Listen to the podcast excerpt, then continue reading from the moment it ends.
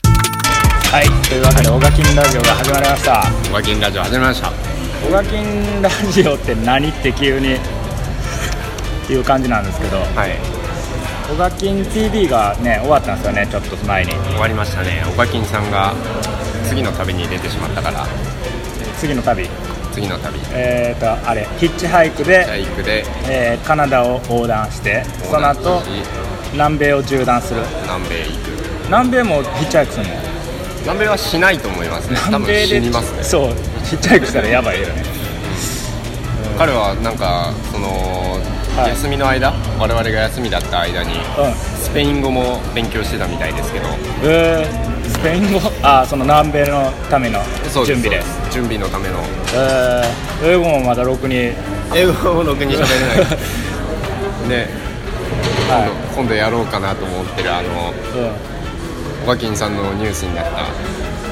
たサスカッチャンでの話ああそうそうそうあれも誤解で始まってますからね空海で英語 が英語がちゃんと通じなく通てじない変な記事になっちゃってるっていうまあそれはそれで面白かったけど、はいでこの「オガキン TV」終わったから「オガキンラジオ」しようかっていう話になったいきさつなんですけど、いまあオガキン TV あの基本ほとんどベータ動画になってたっていうまあ関東あんまできてないそうベータ動画になっててやっぱベータ動画ってあんまみんな見たくないかなっていうそうそうのがあったんですよねまあでもオカキン T- TV はあのリアルガチな感じで多分トライ数も実質行った岩の回数も多分そんぐらいなんですよねうんうんそれ結構ガチなところは気に入ってたんだけどでもベータが出てしまうのはあまりよろしくないっていうそうだからもともと「オガキン TV」はスコーミッシュの岩の情報を配信しようみたいな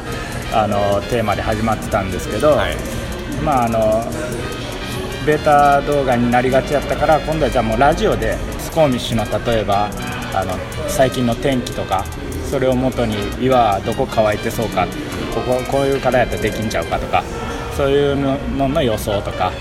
あとまあスコーミッシュであのクライミングに関関するニュースなんかちょっと前とかやったらそそれこそねマルチやってる人が亡くなったりとかはいそういうこともあったし、まあ、あの BC ハイドロって、まあ、 電力会社ですよね、が、あの岩ぶっ壊しながら 電柱立ててたと電か柱ぶっ立てるっていう そう、それで新しい課題ができたとか BC クラックっ ていうボルダーなんですけどねそうそんな話あったりとかもしたんで、まあ、そういうちょっと今週どこんなニュースあったよっていうのが、まあ、大きいニュース小さいニュースああると思うんですけどそういうのをちょっとやっていこうかなっていう。感じででそすうねあとね、あのー前ん何回かやってたんですけど最初の方あのーまかない、はいはいあ何やったっけ全腕クッキン全グ腕クッキング全腕クッキングっつってやってたんですけど海外で作る日本食ってなかなかね、もしこっち側にツアーに来るんだったらね、あのアコモデーションっていうかそういう施施設借りて作った方が安いですし、うまあ、そういう情報もねあんまりネットにはないと思うんで どういう材料があってっていう感じでまあそうですねぽわっとね日本食を作ろうかなっていう、まあ、日本食だけでもないですけどねそうあのーヒゲさんがあれなんですよね最近そうあの何やったグルテンアレルグギルーっぽテいンアレルギーっていうグルテンそう対象ですねなんかは多分や流行りみたいな病気になっちゃって流行りみたいな体重もがっつり落ちちゃってそうだからまかないもそういうグルテン抜きにするっていうのを作ったりとか今やってるんですよねだからそういうまあでも実際グルテンなし生活っていうのは健康に結構いいんかな割といいと思いますあなんかそういう話もあったりとかするんでそういうのもちょっとやっていこうかなっていうはいまああとね小垣さんが今どこにおるんやっていうはいまあ小垣ファンいるんかどうか知らんけど100万人いますよそうまあでもね結構面白いんですよね彼のあの旅が。旅がうん、だからまあちょっとそういうのも連絡取って連絡返答があれば「い小垣さん今どこいますよこんな感じですよ」って今いうの週を、は消息不明ですっていうのもあるかもしれないねまあ、生存確認も兼ねてやろうかなと思ってます親御さまんねあそんな感じで今後も思いついたらコーナーが増えたり減ったりしてしていっていう感じでやっていこうかなと思ってます、というわけで「オガキンラジオ」スタートです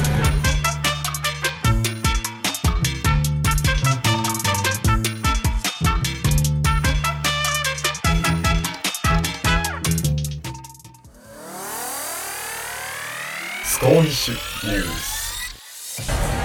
はい今週のスコーミッシュクライミングニュースのコーナーイエス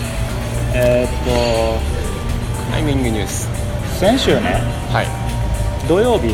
やったかなあの家族でエプロン行ってたんですよはいはいでエプロンってあの森の外にあるから上開けてるじゃないですか、はいでちょっと上向いて歩いとったらベースジャンプしてる人がたまたまいて、はでお飛んでると思って、まあ、それ気づいたのはパラシュート開いてからやったんですけいど、はいはでそのままもう一人飛んでけへんかなと思って上見てたら飛んできて、はいあ来た来たっつっていシャキシャキシャキシャそうそうあ今日はベースジャンプ飛んでんなと思ってて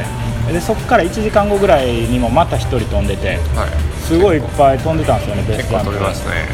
あのベースジャンプって分かりますよね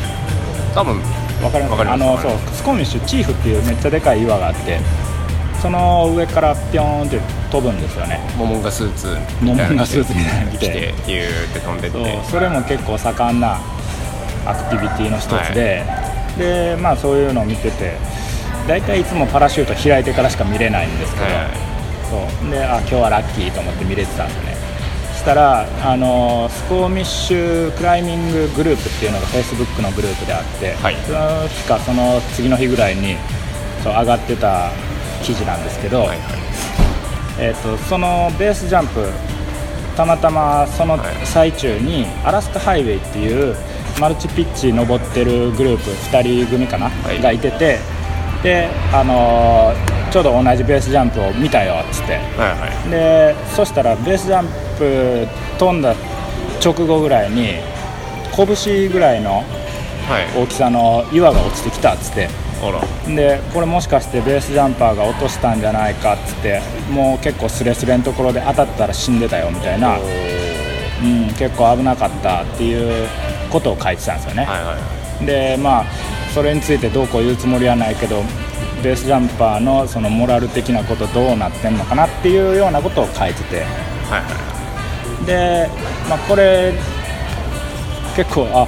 喧嘩というか盛り上がりそうな記事やなと思 ってちょっと見てたらコメントやっぱいっぱいついてて20件以上つコメントついてたんですよね、いはいはいであこれはどんな風に盛り上がってるのかなと思って見てたらそのベースジャンパー本人からのリプライがあって、はいまあ、ベースジャンパーってそのやっぱクライミングやってる人もいっぱいいて、はいでベースジャンプしてる時っていうのはやっぱそういう飛ぶ瞬間に石を落としたりとかっていうのはすごいあの気使ってるっていううんもちろんあのマルチで登ってる人とかに当たったりしたら危ないっていうのが分かってるから、そういうのはすごい気にしてるっていう話で、でまあ、結果的には彼らが飛んだルートっていうのとその登っそのマルチ登ってたアラスカハイウェイっていうのは結構距離離れてて、はいはいまあ、その人たちが飛んだ時の意思がぜそこにと転がっていくっていうことはありえないんじゃないかっていう結果になってたんですけど。はいそうでまあ最終的にそのクライマーの方もあの、まあ、じゃあ動物が落とした岩かもねっつってはい結構ピースな感じで終わってはいはいはでもこれ読んでて思ったんやけどこの本人が反応してくるって結構、あのなんていうんかなあの勇気がいるといういか、ああそうですねうん、ここでちゃんと反応しててちゃんとそのかあの会話があってで最終的にあの何いいいい結果っていうか、うんうんまあそうですねちゃんとお互い納得して終わってうんそうしかもそのクライマー側からしたらベースジャンパーのどういう感じでっていうのを知らんからはいちゃんとそういうロックフォールとかにも気をつけてるよっていう話。はいはいはとか聞けてあ結構いい感じの会話になった感じやなと思ってたんですよねいはいはいそうですねここに住んでる人たちとか来てる人たちはもう本当にアウトドアスポーツが好きだから、うんやっぱどれをないがしろにするってことはないから、うんみんなねやっぱ尊敬し合ってやってるっていう感じでねみんなお互いリスペクトがあるっていうかね、すごいよねうんまあそういう一面が見えたなと思ってここの、はいこの投稿は良かったなと思ってはいはいはい見てたんですけど、うんまあでもスコーミッシュに来たらねたまにですけどそういうのも見れるそうですねいろんな僕たちの友達のマックスってやつがあマックスそうベースジャンプのライセンスをそれこそ彼の出身地ケベックおおで取ってこっちでいつか飛ぶみたいなこと言ってたけど、今 US 行っちゃいましたけどねアメリカでもでもロックあのベースジャンプなんか練習かなんかしてるのかなやってるんじゃないですかねよくわかんないですけど連絡は取ってないんで、まあ、こっちに来た時にこまめに連絡取るぐらいだから、はいはいはい彼もちょっとまあそういうなんやろアドベンチャー大好き人間やから大好き人間ですねねあのそう今年の夏もスコーミッシュ来てた時なんかフリーソロやってたよねそうですね12のフリー12のソロフリやーっソロてとかいてかついあでもまあそれもなんかも話題になってましたうねんそれをやるんでもなんかこう動画上げたりしてそれはどうなんだみたいなあ死んだらどうするとか、はいはいはいなんかいろいろなんかなってたみたいですけど、えー彼はそんなに気にしてなかったっぽいですけどね、あはいはというベースジャンプが関係のお話い、おです話ねでした、お天気、岩予報。 NHK みたいえー今週のスコーミッシュの天気予報岩予報でございま岩予すな、えー今日月曜日11月何日ですか今日は11日かな11日おなあれちゃう世間はポッキーのポ日ッキーの日ですねガッキーガッキーがやっガてッるキーのポッキーの日はい月曜日は今日は曇り火曜日明日が雨はい水曜日がうん微妙にいや微妙に晴れ時々曇りって感じかそうですねそっからもうずーっと雨予報なんですけども多分うわえぐいな今ず週からは当たると思います当たる天と気予は報が当たると思いあます今日が曇りなんで多分明日は雨でしょううんで今日なんですけど、えー昨日結構晴れてたんですよねすげえパッカーン晴れててうんあのー路上路上生活者で生活希望者情報によると、昨日、えー、とスモークグラフでクラックやってる人はおったって言ってましたねああいたんですね、ということはまあエプロンとかスモークグラフのちょっと日が当たるエリアだったら今日ちょっとうん登れんじゃないかっていう、金土に限っても金曜日も降らなかったですし土曜日は結構小雨だったんですよねずーっと続いてたから、あれだったんですけどでももしかしたら森の中は乾いてるところあるかもしれないです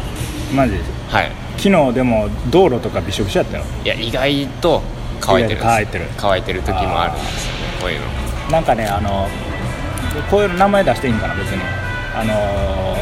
ツイッターのはい僕ら「前腕で巡るス,、えースコーミッシュ」っていうツイッターアカウントやってるんですけど、はいはいそれのフォロワーさんの RB RB さん RB さん、はい岡永に住んでる人なんですけどその人がなんかあのこの週末にバンクーバーに来てたっつってそうそうそうで昨日時間があったらスコーミッシュちょっと登ろうかなみたいなこと言ってたんですけど、はいそうであも今日来るって言ってましたよタイ今日来タるっニッてクうんタイタニックエリア行ってちょっと行きますって言っててああマジでじゃあもう今いるかもしれないです今いるかも、うんタイタニックにおーちょっと会いたかったけど、うん、ちょっとね僕今子供が風邪ひいててね熱出してるんでちょっとヒゲさんどうですか今日は今日は結構盛りだくさんなんですおよ、ね、盛りだくさん予定が珍しい予定がすごいことになってるんですあ登ってる場合じゃないっていうこと登ってる登りもい本当は入れたいんですけどなかなかの激しい、うんいけないかもいけないかもしれないまあなんとか、ねこの収録終わった後にでもちょっと行こうかなとは思ってるんですけどマディ・ウォーターズマディかワンゼンはか安全か行ければ両方いければ両方、まあ V- 両方向いて V 点一一撃ずつすれば逃げ切れば終わったなみたいなことは考えてますけど1日で V 点2本2本いかついなそんなやつやばいですよねあーなんか今年夏あ秋ぐらいかえーっとそう小垣さんの友達日本から来てて、はいえーっと最終日にずっとねそう夏秋の間ずっとあれだったんですよね天気悪くてはいもうなんかせっかくツアー来たのにずっと家におったようなそうみんなそんな感じだったんですけど、かわいツアー最終日やっつって V12 を2本登って帰ったっていう ツアーものいましたねそうでしたねすごすごいね今週のオガキンのコーナーはいというわけで、えー、と今週の今週のおがきおがきなんですけども、え2日前に連絡たまたま来て、えー、と今どこにおんのっていう話をしてたんですけど、はいえーケベックに到着しましたケベッケベッククシティってえケベックシティってどこやろ知ってるケベックシティよくわかんないけど結構東ですよ多ね分トロントの近くやね、はいで、えー、と僕ら住んでるのがそのスコーミッシュっていう一番東、えー西の端そうですね西の端、もうバンクーバーのすぐ近くなんですけど太平洋側ですかね太平でケベックはあ大西洋海までは行けへんけどもっていう感じそうでですすよねねヨーロッパですねもうほぼヨーロッパヨーロッパ側にいるっていうことですねあそういうことですよねヨーロッパ側でまあトロントまで多分すぐっていうところまでいると思うんですけどそあのーそううちで居候してた時に聞いた話そのトロントから南米まで飛行機で飛ぶって言ってて、それが確か月末やったっけな11月の11月そうですねもうもうそろそろっすもうそろそろか18とかな20かなんあかーなんかそこら辺だったはずだからもうそろそろだからももうそろそろかじゃあもうあと 2, 2週間もしたらもうもう南米にいるとう南米にいるかもコロンビアからスタートって言ってましたけどコロンビアスタートコロンビアスタート結構あれですもんねあの奈緒さんが調べたそう危険な国の危険な国そうコロンビア大丈夫かなでも真っ赤レッドゾーンが多ね発してるっていう、 そうまあでもとりあえずケベックまでは無事なんかヒッチハイクで行けたみたいですそうねなんかあの来たメールがね本日無事にヒッチハイクのゴールのケベックシティに到着しましたこの後はもうバスでトロントに移動予定つって来たんですけどね、まあカナダ国内はね安心だからはい、そん写なに真写真ももらいましたよこんな感じですああなるほど楽しそうですなんね、か寒そうねやっぱう冬冬って感じ、うん、んまあ、もらった毛布をね活躍してもらえればいいと思うんですけどああそうそうそうなんかあの途中マニトバマニトバじゃないわ、えーサスカチュワンかサスカチュワンサスカチュワンでなんかあのファーストネーションのクリ族っていう人たちになんかあの毛布もらった毛布もらったね彼は何かあの記事を見てバッファローが見たいみたいなことを思いついたらしいですけど誤解でねうヒッチハイクしてバッファローを見るのが僕の夢だっていうのを誤解されたみたいでああそうかお前よく来たっていうことでなんか毛布くれたみたいですけどねん、夢が叶ったみたい なそうなんかそれが CBC っていうあの、まあ、日本でいう NHK みたいなねですね国営放送のニュースになってたっていう はニュースに出ちゃったい出ちゃったおばきんさん出ちゃうはい、というわけで、まあ、とりあえず今週はケベックに到着したということではいあとは飛行機の便を待って南米へ飛ぶだけとそうです来週はまだじゃあ飛んでないかもしれないトロントでぼーっとしてるか も、うん、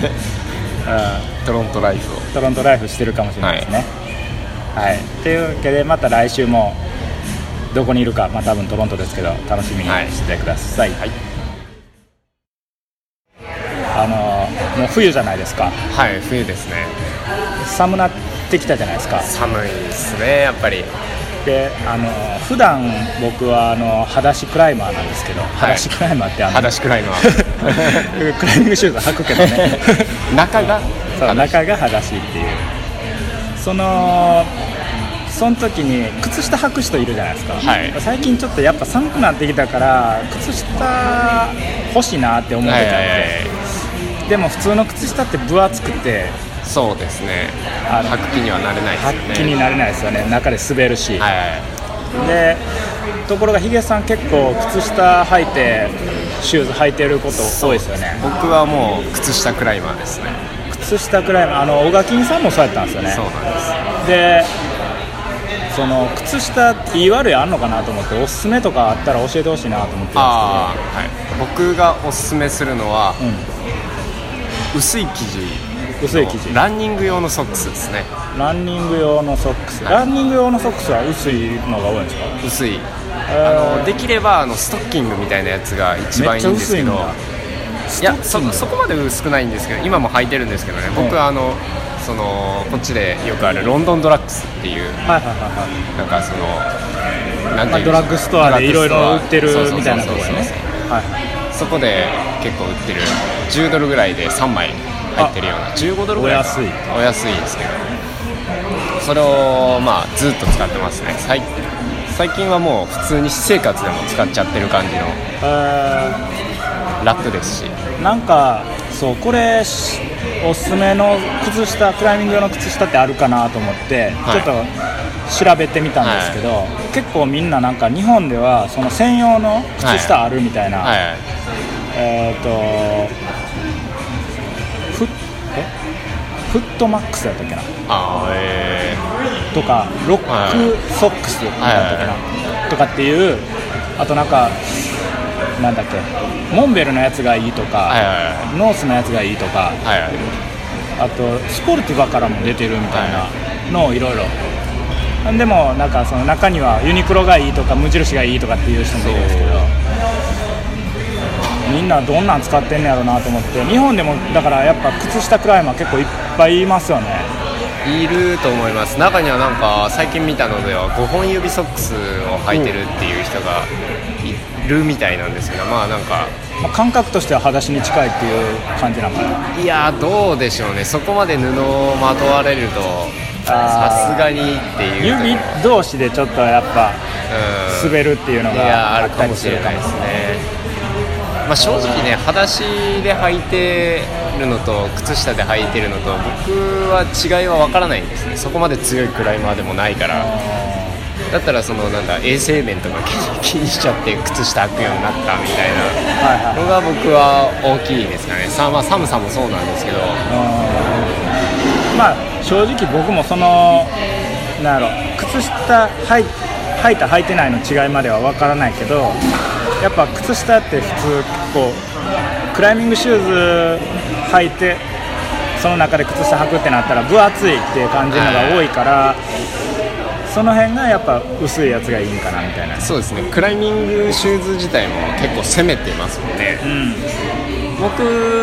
はその靴下履くようになってからほぼクライミングシューズ自体攻めてないんですよねあちょっと緩めのシューズでまあクライミング緩めありきで考えてるそうですね、いまあ、もちろん指先は曲がってる状態なんですけど、まあ、い前みたいにもうギチギチにしてないっていうかあー確かにもうハーフハーフサイズ上げたりとか場合によっては位置を大きくしたりとかっていうのは最近ザラですねあ自分の限界までは行ってないですーうんうんなるほどクライミングシューズのサイズねサイズそれも結構みんな悩ましいあのそうところ悩ましい話ですよねどうなんだろうって僕もでも昔ほど攻めなくはなりましたね攻めたところであの分かんないんですよねあのなんだろうここ花崗岩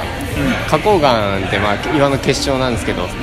っち来た当初はもう攻め攻めの靴でこう攻めてたんですけど、う乗れないんですよあー正直、はいはいどこで乗ってるかはあー分かんないなってで試しにちょっと大きくしたり柔らかいやつを買ってみたりとかして、ああまあこういう足の使い方をしていけばいいんだなっていうのが分かってきてあーなるほどでそのうちに靴下も履くようになって何々してっていう感じで、柔らかいシューズっていうのは確かにその足裏の感覚すごい分かりますよね、は僕もなんか昔フューフューリアフューリアあのススカルパのはいはめいっちゃ柔らかいやつフューチュラフューチュラあそれはスポルティバかフューリアフューリアフューリアはもうススポリティバーじゃないですかあそうやったっけスカルまあなんせスカルパスカルのパフューなんとかっていうめっちゃはいはい柔はいらかいシューズはい履いてたんですけどめっちゃ足の裏の感覚あ、は分かってすごい良かったでもあれ花崗岩で使うともう一瞬でダメなんですよ一瞬ダメねになる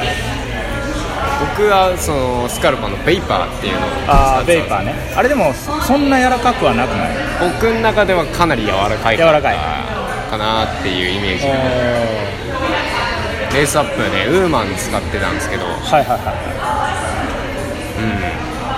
い、うん、なるほどねテロッテロになりましたね最後は そうか靴下とのその靴のシューズの大きさと柔らかさその辺りの相性もあると、はいはい靴下だけで考えるとちょっとあれかなっていうところ、これはなんかやっぱ10人取れたからねあのうぜひともあのツイッターの方とかなんかあコメントそうそうそう欲しいですねこれね私はどんなの使ってるそサれイ聞きズたはいどんな感じとかっていうのをんねなんかもしそういうの DM でもなんかリプライでも何でもいいんで教えてくれたらちょっと次の回とかにねはあこんこういうの使ってる人もいますみたいない名前とか載せて話いいでしょうかねそうねいう時はちょっとまあそういうのを教えてもらえたらなと思います、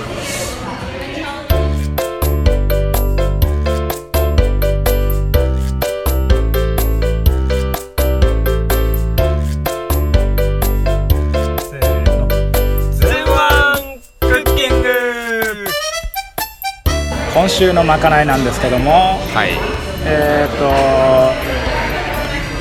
そう僕たちあの毎週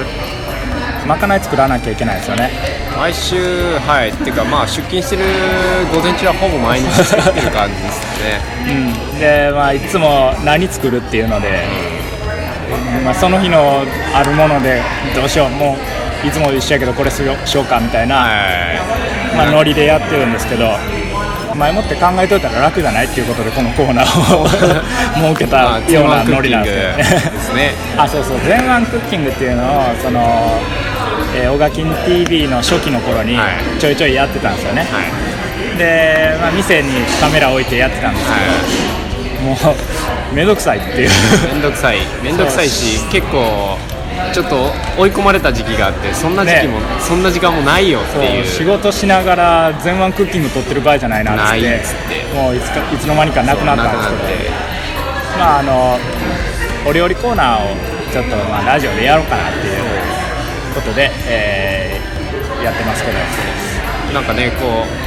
そんなことをしてるんだからあなたたちベテランなんでしょとかって思うかもしれないですけどただの一人暮らしの男性の飯ぐらいしか作れないからもう皆さんにぜひ教えてもらいたいもんですよねあなんかこういいですねアイ逆デアにアイディアをでまあ今週はやっぱ明日もう明日作らないといけないですから、うんとりあえず明日のメニュー考えますかそうですね明日は野菜野菜野菜が食べたいですね毎週言ってるよね毎週言ってますね、うんまああのそうそうあのヒゲメガネはねちょっと前に体体調悪くしてはいえーっと肉を控えてます野菜中心まあベジタリアンとかビーガンっていうわけではないんですけどあ肉はの控え肉てをあんま食べないようにしてるなんかあの消化がね楽っていうことらしくてまあその体感で感じたりはしないけどあの消化肉の消化ってすごいエすごいでネすねルギー使うんですよねそう特に牛肉が一番重たい感じはしますよねなんでまあ正味ちょっと野菜中心生活にしてからちょっと体が楽になったかなみたいな、うん感じはある人間はあのし食べ物を消化するのに80%ぐらいのエネルギーを使うから消化してる間はかなり体力持ってかれるんですよね80%ってすごいね結構持ってかれるんですよだから頭回んなくなったりとかお昼休憩とかに眠たくなるっていうのはいがはい多分それの一番の原因なんですけど、まあ、その消化をねいかにレスして次のエネルギーに変えるかっていうのでまあなるほど、まあ野菜生活っていうのはいいんでしょうねまあこっちではすごいねビーガンメニューとかねかなりいっぱい多いですねありますよねビーガングルテンフリーそうでグルテンフリーそれあのーヒゲさんねちょっと前からグルテンフリーアレルギーになっちゃったんですよ ねグルテンフリーアレルギーあちゃちゃちゃグルテンアレルギーグルテンアレルギーかグルテン不対症ですね多分どっちかというとあのえグルテン不対症グルテンに対しての消化機能が追いつかないああだからすぐお腹壊したりとかもともとグルテンってあの人間はあの消化する能力があんまりないとかいう話聞いたことあるんですけどないんでしょうかねあの強力粉とか薄力粉とかあるじゃないですうんうんうかん今出てるのが強力粉とかで余計もちもちさせるっていうはいはいはいはものが品種改良されたんですけどそれに対して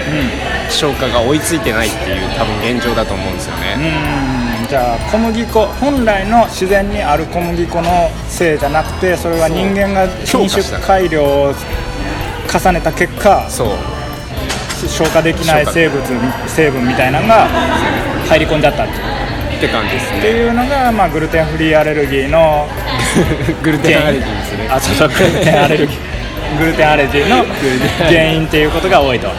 かあとはグルテンアレルギーはほぼこっち側の人が多いですね本当に摂取しすぎてあー発症するみたいなパンばっかり食べ過ぎたパンばっかり食べ過ぎたり僕も結構食生活が荒れてるんでね日本にいる時も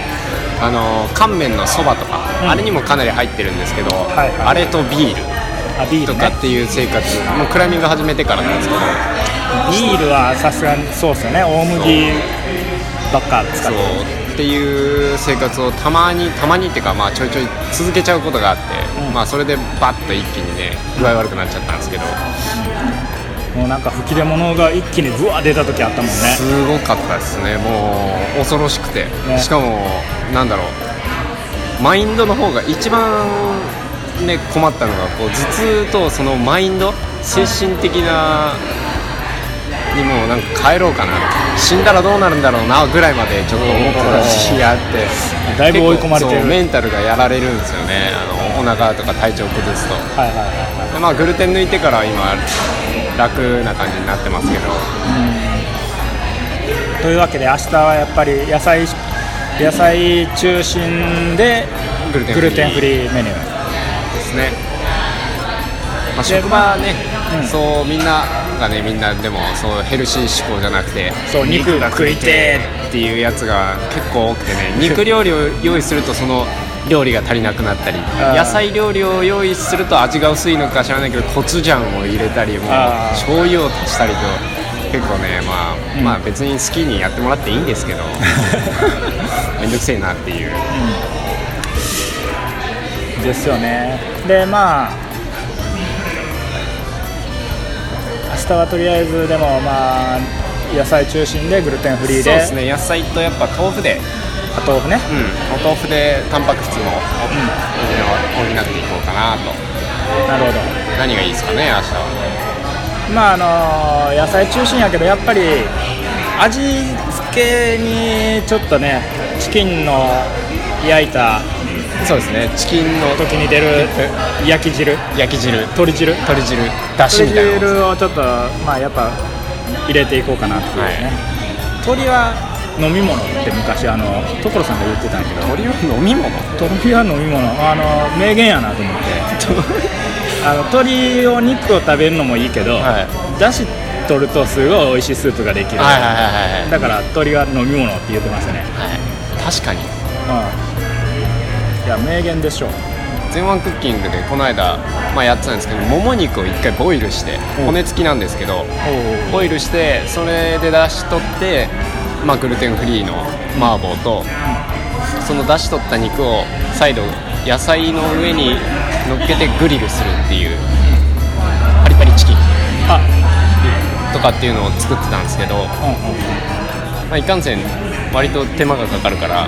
まかないではちょっとやりにくいんですよねそうですねまあどっちにしてもその鶏の焼き汁自体は毎日し仕込みではい出るもんやから、はいそれはちょっと使っていきそうまでしすょうねか使いましょうでまあそのチキンスープストックとかそういう出来合いの粉にしたものっていうのはグルテン入ってるし、グルテン入ってますねまあいろいろね他にも添加物入ってるからああいうの使わずに、あのチキンを焼いた焼き汁で焼いただけっていうねでも結構濃厚な味出るんですよね美味しいそうですねうかなりいい感じですそれとまあ塩とか胡椒とかそういうその辺の調味料を使ってはいはスープそれはいスープスープ鶏スープ鶏スープ鶏味鶏だしスープまあわかめとごまと卵ちょっとやったらそれっぽくなるんじゃないですかねでじゃあスープ以外のメインの方はどうしましょう豆腐使って豆腐使ってどうしましょうね全然思い浮かばないですうーんと豆腐と野菜で豆腐と野菜炒めちゃいますか豆腐と野菜炒めちゃう野菜炒めあ野菜炒めしようか野菜炒めが無野難じゃな菜いかなと野菜炒めにはいちょっと潰した豆腐みたいなのを、はいはいはいまぶしてまぶしてっていうかまあ混ぜてで味付けはどういう感じ塩コショウ醤油塩コショウ醤油ケチャップはどうですかねケチャップ、うん、ケチャップ明日買い物リストに入れてるからあ本当ですかあもう結構減ってきててブロッコリー食いたあいブでロすッコリねーね路地路上生活希望者にちょっとあのブロッコリー買ってこいとそう買ってこいと買ってこいと言ってあのこの間やってたあのブロッコリーをオーブンで焼くだけのやつはいはいはいあれ上に乗っける、あのけますかあれ美味しかったあれはめっちゃうまいですでしかもただ焼いてるだけやからあの栄養分とか逃げへんねんねそうまあビタミンとか死にますけどうん茹でたりとかしちゃうと茹で汁の中にこう栄養出ちゃう素からがめっちゃ出ちゃうもんねその茹で汁も使うんだったらいいけどうん投げちゃうとねじゃあそんな感じにしますかそう明で日すねはそうねいう感じがいいですねでまあこれできたやつをどんな感じかっていうのを写真写真あでも来今日これもアップしちゃうからね来週、まあ来週にこんな感じでしたよあツイッターツイッターねあツイッターでツイッターで載せようか、うんこんな感じですっつって、うんできたよーっていうみんな食べようみたいな感じでうん、 美味しいのができるかどうかわからないけど、はい、あできてみないとわかんないですよ素人なんでね こんな感じで、明日のメニューは決まりで決すまりねま。したはいはい